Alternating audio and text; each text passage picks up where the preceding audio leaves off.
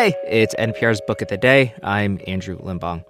It's been one year since President Biden was sworn into office and just over a year since the insurrection at the Capitol, which got us thinking about some of the conversations from the run up to the election about the longevity of democracy.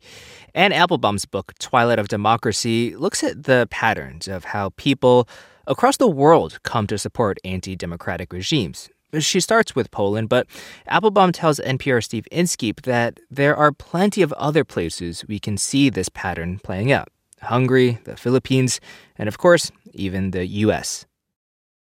The writer Anne Applebaum has been thinking about the ways the world has changed over the last 20 years. She's also reflecting on how some people have changed. In 1999, we had a Millennium Party, a New Year's Eve party.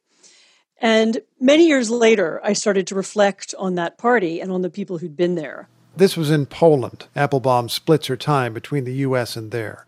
Poland was a democracy recently freed from Soviet domination. She thought her friends shared democratic values. Today, she says she would cross the street to avoid some of them because they now support Poland's ruling party, which has attacked the independence of the courts and media, bidding for authoritarian power. She begins her book, Twilight of Democracy, by describing who some of the people of that celebration were. I would say classical liberals, people who had been on the younger side, who had fought to defeat communism and more or less in favor of free markets, but definitely in favor of democracy.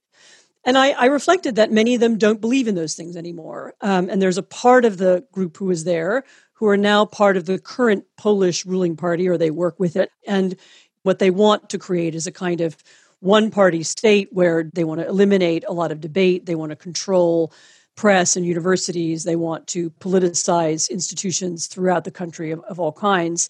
And, you know, the question is who are those people and how did they come to believe that those things were were preferable? So the book is partly about them. You mentioned that a lot of these people are intellectuals, and that it's actually important that some people who have the skills of intellectuals uh, change their views this way. Absolutely. I mean, these are intellectuals. They're also, by the way, people who you would consider to be an elite by any definition. I mean, they're educated. Some of them, they travel abroad. They are not victims of globalization.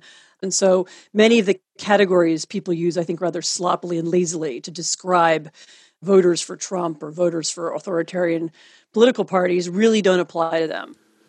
Well, at what point did you begin to think that this trend you saw in in Poland and Eastern Europe applied to a lot of countries around the world. You, I mean, look, this was something that was happening simultaneously in a lot of places. So while I was watching this happen in Poland, there was a very similar process going on in Hungary. And of course, you can see something like this taking place inside the Republican Party in, in the United States. You know, you see a, a party that has decided that it's no longer going to try to reach all Americans. It's confined itself to white America, which limits it and as as demographic change continues may make it difficult to win elections democratically and so it's going to try and change the rules to win them undemocratically. I mean look this is a process going on in turkey. Uh, look at the philippines. Look at brazil. The authoritarian impulse and the desire to overthrow some of the rules that have run liberal democracy up until now is something you can see playing itself out in a lot of places did a did a switch flip and some of your friends just suddenly became different human beings, or so it seemed to you? No, it was a process. People changed over time. In some cases, this was about people who were not as successful as they felt they should have been. This meant that the system was bad, and therefore the system needed to be altered. Can you speak to people who are listening, and there may be plenty, for all I know, who are saying to themselves, wait a minute, I'm Republican, I'm conservative, I'm not authoritarian, I'm in favor of democracy. I don't think that my party is the same as what you see in Hungary or Poland or anywhere else. What would you say to someone who's thinking that way? I mean, the Republican Party is a complex organism. I mean, I vote, you know, I should maybe listeners don't know, I, I voted Republican and would have called myself a conservative um, 15 years ago. And it certainly in the 1990s, it felt to me like a wide coalition of exactly as, as you've just said, people who believe in democracy.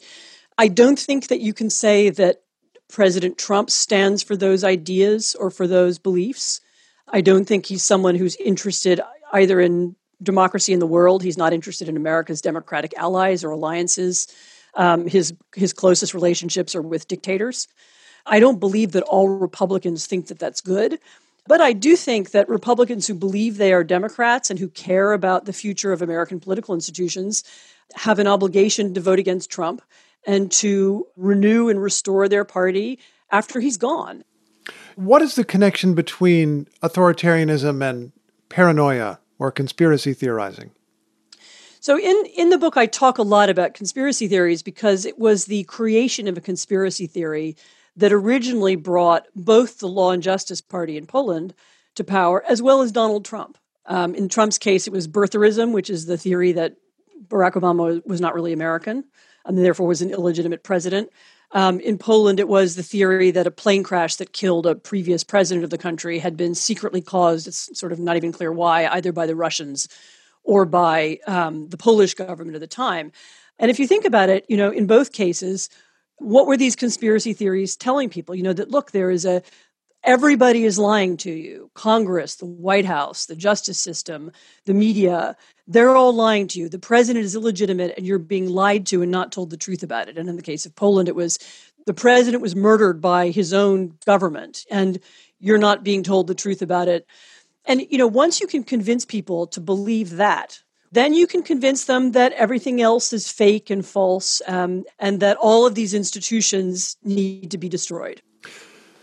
When you look back in history, do you find other societies that are pushed from democracy toward authoritarianism? And how did the story turn out in some of those cases? Well, let's be clear.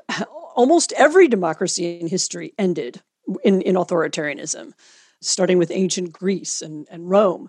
Um, some of the most brilliant writings on what ends democracy come from Cicero, you know, from Roman writers. And when, in fact, when the American founding fathers wrote our founding documents and our Constitution, they had those Roman examples in their heads. Um, John Adams and Thomas Jefferson were writing to one another about Cicero all the way up until the ends of their lives.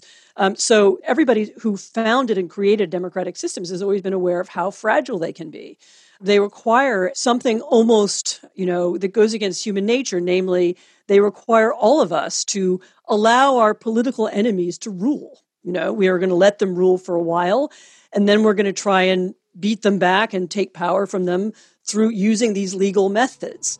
And, you know, if, if you think about it, that's a tough ask. That doesn't mean it has to fail, but it means that it can. Anne Applebaum is the author of Twilight of Democracy The Seductive Lure of Authoritarianism. Thanks so much. Thank you.